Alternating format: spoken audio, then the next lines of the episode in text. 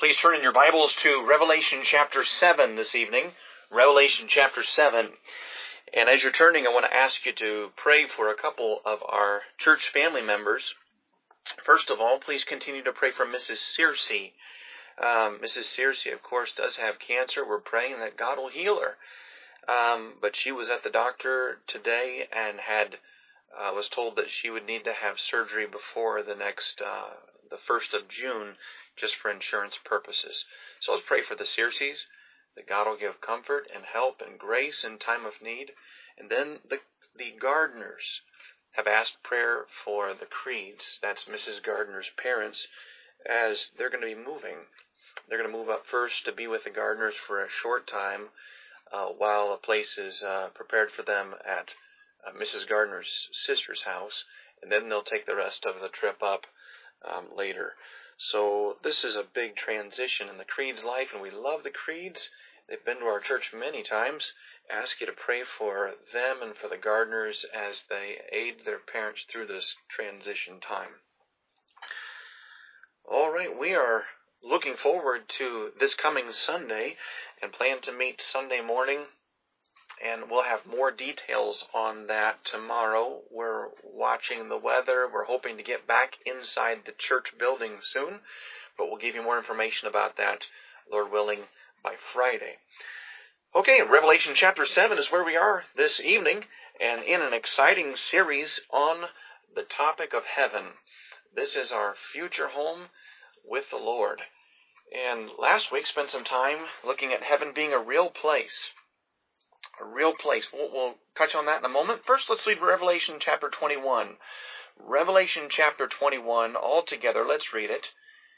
And I saw a new heaven and a new earth, for the first heaven and the first earth were passed away, and there was no more sea. And I, John, saw the holy city, New Jerusalem, coming down from God out of heaven prepared as a bride, adorned for her husband. And I heard a great voice out of heaven saying, Behold, the tabernacle of God is with men, and he will dwell with them, and they shall be his people, and God himself shall be with them and be their God. And God shall wipe away all tears from their eyes and there shall be no more death, neither sorrow, nor crying, neither shall there be any more pain, for the former things are passed away. And he that sat upon the throne said, Behold, I make all things new. And he said unto me, Write, for these words are true and faithful. I make all things new. Just as there is a heaven and an earth we live in right now, there will be a real place, the New Jerusalem, that is and has been prepared for us by the Lord. I believe the time when it was prepared was the cross. He said, I go to prepare a, place for you. He was going to the cross. That's when room was open and made available for us in heaven. When Jesus Christ took our punishment, gives us his righteousness, and all those who receive the Son are given life and are brought into the family of God. This heaven, it is a real city, a real place. It is not floating around on clouds in the skies playing harps. That would be uh, like giving a child a stone when he asks for bread, or a serpent when he asks for fish. To take away the, the literal heaven the Bible speaks of I think it's a grievous sin. It's like stealing money from someone who's blind or stealing a wheelchair from an invalid. It would be like giving a, a, the bride a bouquet of poison ivy. Uh, heaven's a real place. It's a real promise, and it is a place that we're going to enjoy for all eternity. It's not a state of mind. It's not a soul sleep in Luke chapter 10, the disciples came back from their preaching tour.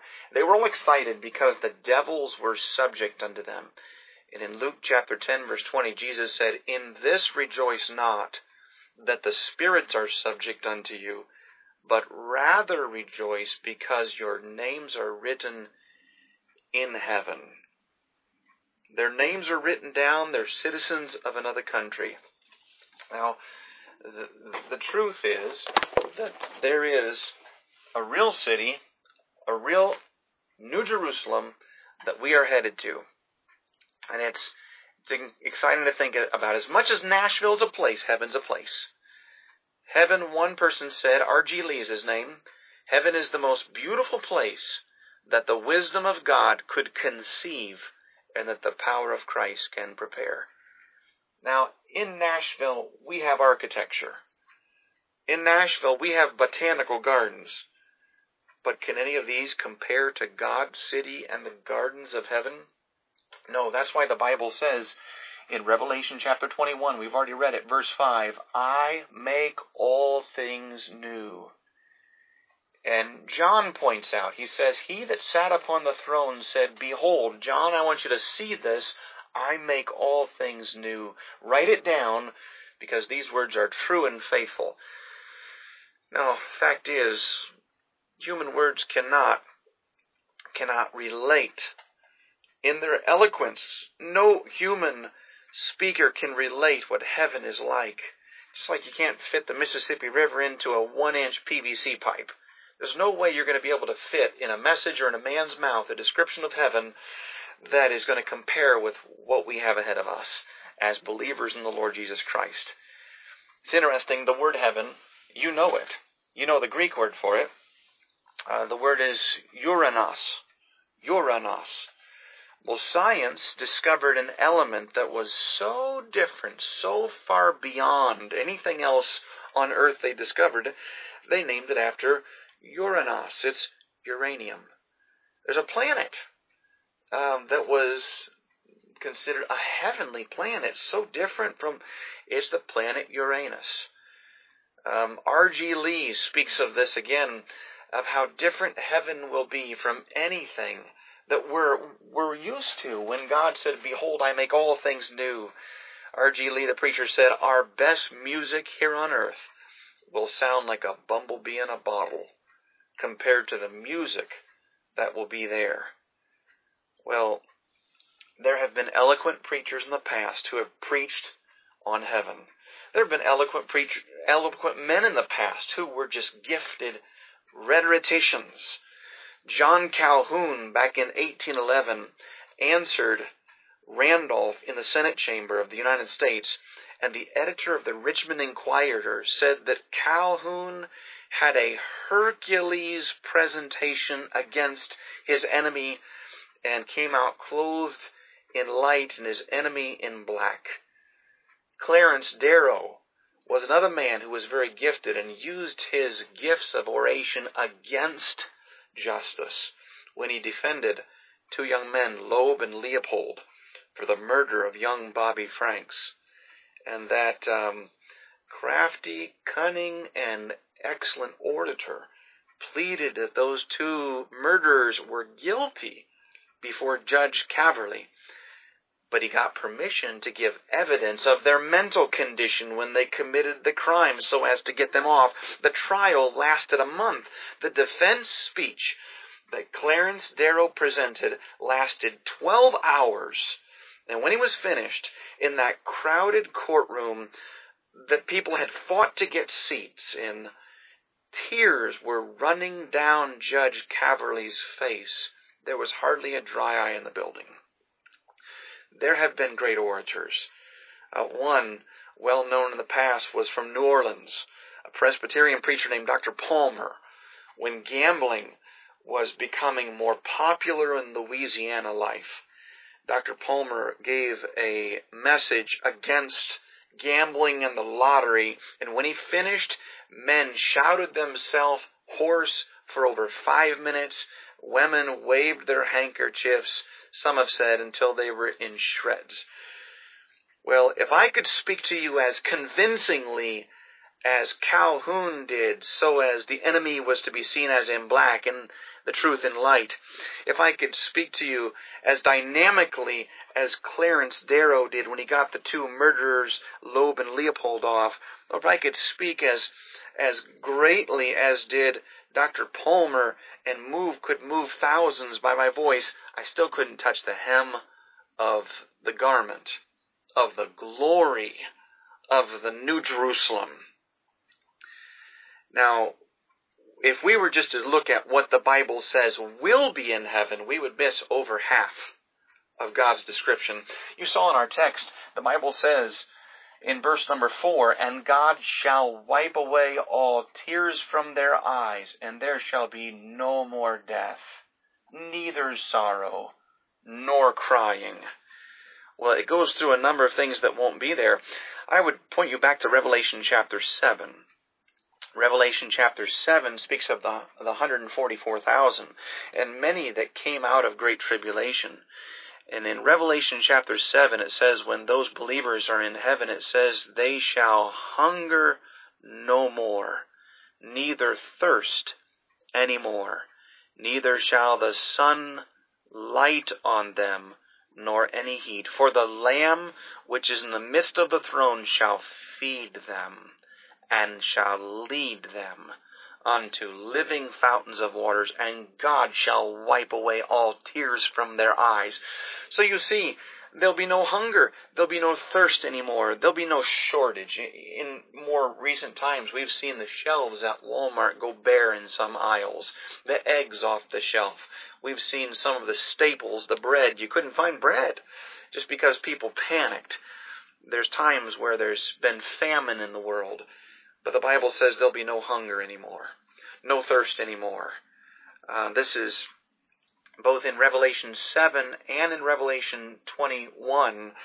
Uh, 7 says, God shall wipe away all tears from their eyes. Chapter 21 says, There shall be, it says, God shall wipe away all tears from our eyes, our eyes uh, at that point. And it says, There'll be no more crying. So, uh, there will be tears in heaven. Mark it down. Initially, there will be tears. Then there comes the great white throne judgment. It doesn't say there will be no tears. It says that the tears will be wiped away. Uh, this is, uh, the Bible talks about the great white throne judgment and how witnesses will be called up. We will probably be called up as witnesses against the lost, just as God said that He would call up the men of Nineveh in the day of judgment against the people of that generation of Jews that, that crucified the Christ. And there would be the Queen of Sheba would rise because she came so far to see Solomon, and Jesus had come to earth and he was rejected. So there will be tears at the great white throne, and perhaps we will even be involved in being witnesses, not that we want to be, not that we desire to be, see people cast in the lake of fire, but God has a schedule and God will call witnesses and justice will be done. There will be no more tears eventually. We will cry, but there will be an end of tears. There'll be, the Bible says, no night. No night. Again, we're looking at some things that won't be there just initially here as we get into our message this evening. You think about a time when the sun stood still in the Old Testament. Why did it stand still? Well, because they weren't finished with the battle. And the man of God asked God for more light. God stayed the sun in its place. And so they were able to finish the work. What does it mean that there's no night? Does it mean you don't get to sleep? Well, there's some of you right now that are tired. You're exhausted. Um, it means that you ever had times where you were going to do something but you couldn't because you ran out of daylight, you ran out of hours? Well, there'll be no interruptions. We'll be able to finish the work that God gives us to do in heaven. There's many things about heaven we don't know. We wish we did. Thousands of questions. Some have asked me, will there be animals in heaven? Well, uh, there's some animals I like and some animals I'm not so fond of. Um, I don't know. Will there be weather in heaven? I hope so.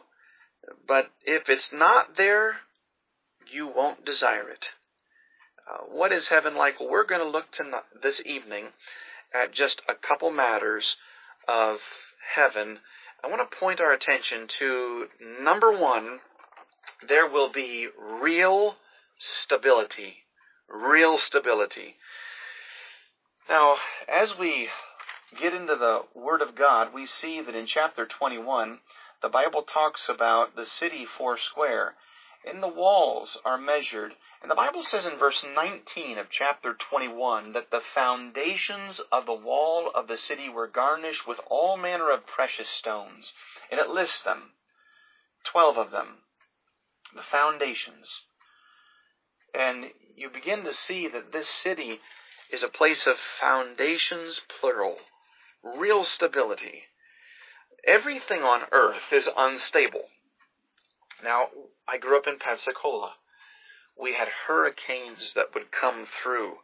And I remember we had a very large tree right next to our house that we were braced. We had a brick house. We kind of hunkered down in the house. You know, you're staying in an inner room as the hurricane comes toward you. And I remember the hurricane came and the winds were so violent that the hurricane hit us head on. It leaned that large tree right up against our house, right into the into the uh, roof line, and um, then it got quiet, eerie, yellow outside. We all went outside and looked. We were in the middle of the hurricane, and it was deathly still. We looked at the damage that had been done in that tree that was leaning against the side of the house. And then we went back inside because the the contrary winds were coming as the other side of the storm was preparing to hit us. We all got back inside and hunkered down. And after the storm, we went out and it had picked the tree back up off of our house and set it right back down in the ground. The roots on one side had been over a foot out of the ground. It was all set back. Of course, the tree had to be taken. But everything on earth is unstable. You know, you, you have water freezes and suddenly your concrete that is so strong is cracked I remember when our I just put in a new mailbox and had it secure. I thought, and uh, oh, a short while later, it's leaning over. Given enough time, the second law of thermodynamics displays itself on Earth. Now, you're familiar with the second law of ther- thermodynamics. It's that everything on Earth tends to be moving from order to disorder. In other words, the more time you add to a closed system, whether it's stars or plants or animals or people, time changes things from orderly to disorderly, worse and worse, until things collapse. Uh, this is this is uh, the way life is on Earth. You drive the car off the car lot, and it decreases in value. It doesn't go up. You can tune it up. You can polish it while you're watching it become junkyard ready. We go to great efforts to upkeep ourselves physically and efforts to avoid death. Whether you're a young person doing chin ups or later you're doing facelifts, the face eventually becomes creased and wrinkled and sags. And even the, the fake faith healer dies. It's appointed unto men once to die. But you know, the moment the Bible believing, born again Christian, the moment you die, the second law of thermodynamics is no longer in effect. Now, on this earth, it is. The moment life leaves the physical body, the physical body, oh, the second law becomes very morbidly apparent. But in heaven, there's no further effects of the, that law of thermodynamics. There's no breaking down of the body. In fact, the Bible says that the heaven is a place where moth and rust uh, does not corrupt. You know, there's a stability in heaven, isn't there? I'd like to point out that it's a foundational physical stability. And God makes a big point of this.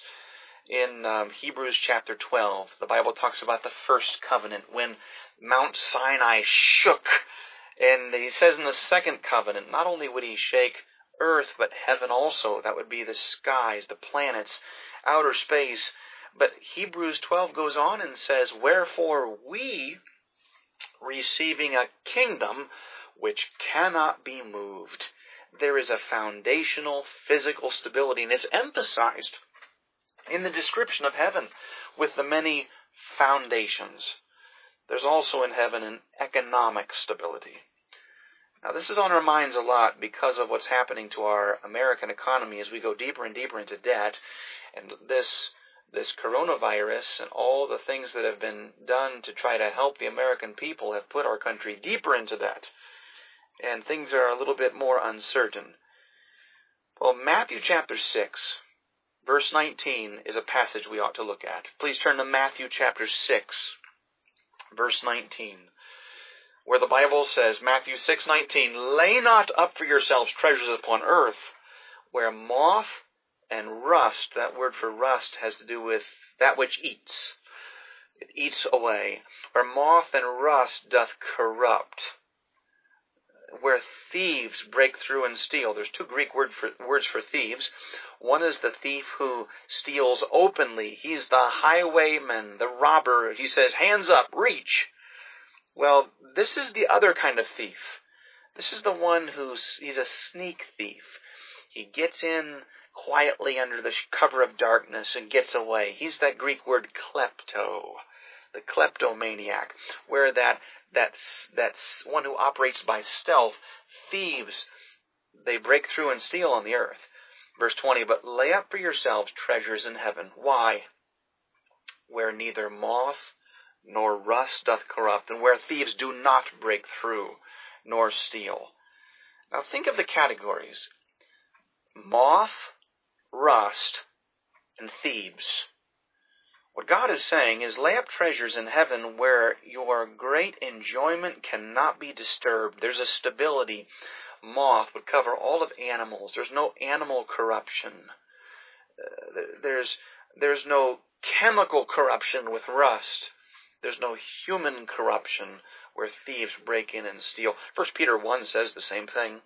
It speaks of how God in his abundant mercy has begotten us again unto a lively hope by the resurrection of Jesus Christ from the dead to an inheritance. Anyone know the next word? Incorruptible. And undefiled, and that fadeth not away, reserved in heaven for you. It's safe there. It's stable there. It will not erode or corrode. It can't be taken away. And the Bible goes on and says, Where your treasure is, there will your heart be also. What's the point? It's that so often, if we have our treasure laid up here, that's where our heart is. When the stock market goes up, the heart goes up, the joy goes up, the, oh, I'm so happy. And then when it goes down, the heart sinks.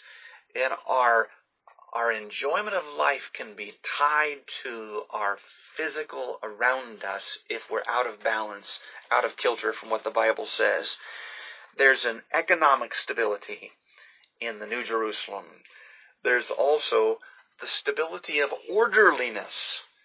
Orderliness. Now, there is a stability that comes from having a place for everything and everything in its place.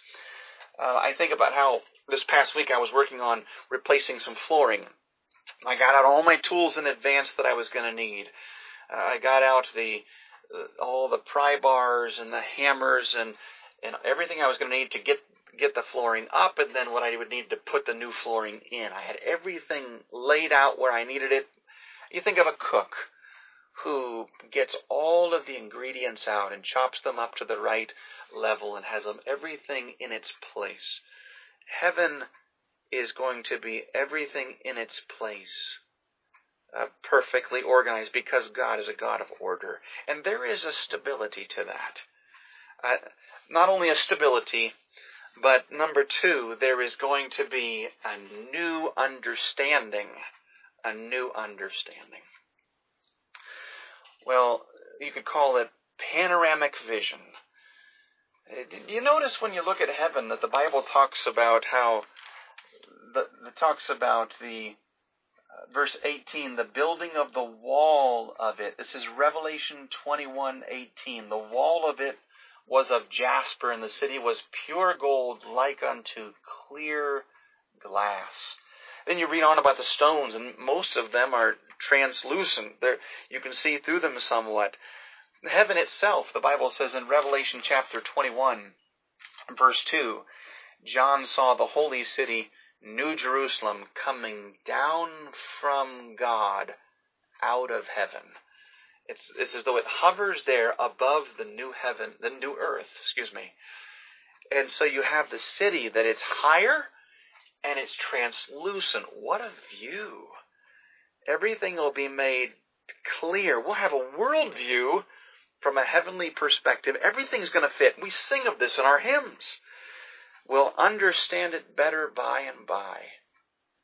There'll be a better understanding. Or that hymn, Face to Face, has a verse that says, When the crooked things are straightened and the dark things shall be plain. All will be made plain. Everything will fit. Here we're in the shadows. Then we'll be face to face. Well, this is, it's, it's as though there's so many things in life that don't make sense. Riddles will be unfolded. Doubts will be dispelled. Then we'll know things that we ought to have known here. There's some things we ought to know. We should know, but we don't. But we'll know things that we only know in part here. The Bible says we'll know more fully in heaven, 1 Corinthians 13. But we'll know also things that were beyond our ability to know down here. And we'll also, we'll know things that never entered our mind. Now, we have to be careful because we will not know everything. We'll have a panoramic vision, but we will not be God. We're not going to be omniscient. We'll continue to learn. Pieces of the puzzle will keep coming together together throughout all eternity. There'll always be a universe more to learn as we were so different from God who knows all things. I think of 1 Kings 4:29 where the Bible says God gave Solomon wisdom and understanding exceeding much and largeness of heart. What does it mean that God gave Solomon largeness of heart? Goes on and says, even as the sand that is on the seashore. Verse 33 of 1 Kings 4 says, And he spake of trees, from the cedar tree that's in Lebanon, even unto the hyssop that springeth out of the wall. He spake also of beasts, and of fowl, and of creeping things, and of fishes, and there came of all people to hear the wisdom of Solomon from all kings of the earth which had heard of his wisdom. The enlargement of Solomon's wisdom in his heart had to do with his understanding, like George Washington Carver, who took a peanut and found hundreds of things that could be made from the peanut. We're going to have an enlargement of our faculties, constantly increasing, able to use them, uh, the powers God's given us uh, amazing to consider. We'll have, now, it's true, we will have, third, not just a secure stability of a greater understanding, but we're going to be actively involved. Now, here's the question what are we going to do when we get in heaven? Well, we're going to be active. We're not going to be floating around. I want to remind you of a story that many of you have read, Pilgrim's Progress, because he addresses this. What are we going to be doing? In the end of the first book of Pilgrim's Progress, Christian and hopeful are speaking. And the question is asked, what must we do in the holy place? He's talking about heaven. What are we going to be doing in heaven? To whom it was answered. And I'd like you to listen to John Bunyan's understanding of what we are going to be doing in heaven. I think it's very interesting. To um, the question, it was answered, You must there receive the comforts of all your toil, and have joy for all your sorrow. You must reap what you have sown, even the fruit of all your prayers and tears as the fruit of all your sufferings for the king, by the way. In that place you must wear crowns of gold and enjoy the perpetual sight and vision of the Holy One, for there you shall see him as he is. Bunyan goes on. He says, There also you shall serve him continually with praise, with shouting and thanksgiving, whom you desired to serve in the world, though with much difficulty, because of the infirmity of your flesh, there your eyes shall be delighted with seeing, and your ears with hearing the pleasant voice of the Almighty. there you shall enjoy your friends again, that are gone thither before you. And there you shall with joy receive ones that follow you into the holy place after you. There also shall you be clothed with glory and majesty.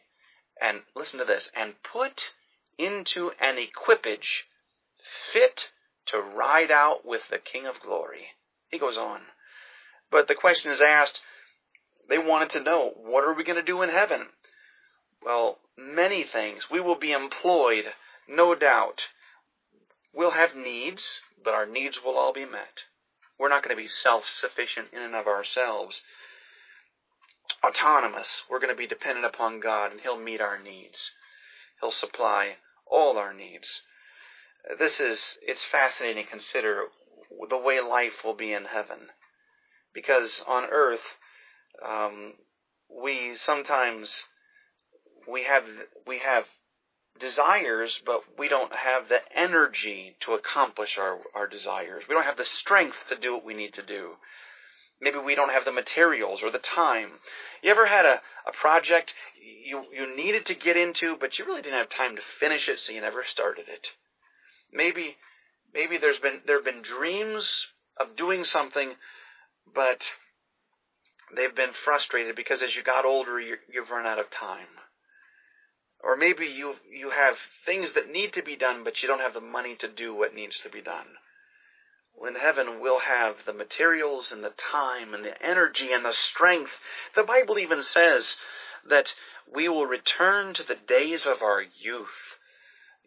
You, I've, I've told our, our church family before, but my wife and I have um, we have talked about whether or not we'll see our baby in heaven again as a baby, or whether Anna Grace will be grown. Uh, she's stillborn, and she's alive in heaven today. But will she be grown or still a baby? Well, Job 33:25 says of those who die, his flesh shall be fresher than a child's. Almost sounds like Naaman coming up out of his leprosy, out of the water of Jordan, and having the, the flesh of a child. His flesh shall be fresher than a child, says Job 33:25. He shall return to the days of his youth. That word youth is rare. It's only used a few times. It's talking about peak strength. Well, we will have the strength to accomplish what we need to. Uh, if consider the activity of heaven in, in a general way will be intellectually active, no doubt. Finally, life is going to make sense. The earth, everything we went through, it will be worth it all when we see Jesus. We're going to continue to learn throughout eternity. We won't have the frustration of forgetfulness. Pastor Lang is forgetful. I, I have lapses of memory, but there'll be no frustrations of of lapses of memory or of dullness or of being illogical. Uh, there'll be uh, a use, God, God will allow our mind, I believe, to understand far more than we do because we'll see Him face to face. Then we'll know even as we're known. Think of how curious we are about heaven even now. Well, in heaven, our curiosity will be fulfilled. There'll be a constant peaking of curiosity and fulfillment. Um, I, I wrote it this way will constantly be rising with interest in the ways of God, and the wonders of God, awestruck to the point of worship, will be filled with amazement at God's creativity and wisdom, baffled by His laboratory work. When we see the perfect, intricate designs and his loving attention to details that no human on earth had even seen that had been built in. Beyond all else, though, we will love him with a perfect love, with all of our mind, with all of our heart, because he first loved us. We will see how tenderly and compassionately God has watched over us and cared for us. There's things now that mentally we cannot handle. Some of you, algebra was not your thing. You were not good at algebra. You chewed on it and chewed on it like beef jerky. It frustrated you and you chewed on it with sweat and labor and strain. Well, perhaps in heaven you won't chew on it. You'll drink it down easily and wonderfully.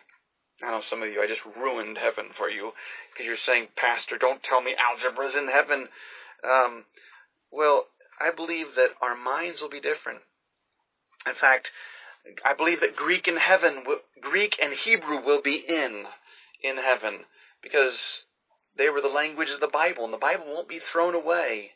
The Word of God will still be worth studying and reading and loving. We'll have intellectual challenges. We'll have physical activities. Uh, I believe that we'll serve the Lord with gladness. There'll be joy in serving Jesus. It's kind of like whistling while you work. We'll all whistle as we work. We'll, we'll serve God with a joy unspeakable. I want to close by just going over a few things we won't do in heaven. Just to wrap it up. You know, we spend a lot of time confessing our sins to God, not to stay saved, but just to, as children of God, to continue having right fellowship with Him. 1 John 1 9, we feel like we wear it out if we confess our sins. We're so thankful. He's faithful and just to forgive us our sins. Do you know in heaven there'll be no more confession of sin? You know, in heaven there'll be there'll be no marriage. No marriage. The Bible says in response to the question that was asked by the Sadducees, they asked this question um, to really to try to trick Jesus and trap him. The Sadducees came, Matthew 22, and they were saying there was no resurrection, and they asked him, well, "Master, what if there's a man who his he um he has no children, and uh, has this this scenario. If he dies without children, and so his wife marries his brother, and then that brother dies, and there's seven of them, they all die, and they ask, last of all, the woman dies. And the question is, therefore, in the resurrection, whose wife shall she be of the seven? For they all had her. And Jesus answered and said unto them, Ye do err not knowing the Scriptures, nor the power of God. Well, the Scriptures spoke about the resurrection. Um, Job spoke of it, David spoke of it. For in the resurrection they neither marry nor are given in marriage. What does that mean? It says, goes on and says, but are as the angels of God in heaven. Well, there's no confession of sin. There's also no marriage in heaven. So, what does that mean? Does that mean when your earthly spouse walks by you in heaven, you just give her a glance and walk on? No, not unless you want to be kicked in the shin. Well, I don't think there'll be any kicking of shins in heaven, but the point is that story is all about there was no child, there were no children, and so it was the. I don't have time to get into it now, but this levirate marriage, there had to be a seed raised up, a son raised up, uh, and so there's this nearer kinsman who steps in to raise up a son. The whole point of the passage in saying there's no marriage in heaven or giving in marriage is to say that heaven will be fully populated. There will not be additions in heaven. There's, there's no procreation. There's no new members of heaven. Uh, there's no angels rocking baby angels in heaven. Uh, heaven will be complete in its number. So, the Bible says that we will be, we who are married are heirs together of the grace of God. Yes, we'll be together. Yes, we'll be heirs together. But the point of it was the, illust- the illustration they asked is, what about when this couple can't have children and so the, the levirate marriage is taking place? And God's telling them that there is not marriage in heaven in the sense of a problem of not having children. No, this, it's fully populated. There's no confession of sin. There's no marriage in the sense of, of babies being born. And you know, last of all, there's no evangelism. Why would there need to be? The only ones in heaven will be those who are the born of God, the children of God. Hebrews 8 says in verse 11, They shall not teach every man his neighbor, and every man his brother, saying, Know the Lord, for all shall know me, from the least to the greatest. This is the day to win the lost. This is the day to tell the good news, because in heaven it will only be God's children with God forever and ever, the family of God, heirs together with Christ, the Son of God, enjoying Him forever. Father, I thank you so much for this, the Word of God, what you've taught us about the stability of heaven, how we'll have full understanding and be active, active in our work, active in, intellectually, active physically. And Lord, we confess our sins here, but we're so glad there's a day coming when our sins will be no more. And we're looking forward to being with you. Thank you so much for the Word of God and the promise of a reality of heaven to come for your children. We pray that if there's some listening to the sound of my voice who have not yet been saved, that they will not be so foolish as to live the short life on earth and then miss heaven because they've rejected Jesus Christ, the way, the truth, and the life. In whose name we pray. Amen.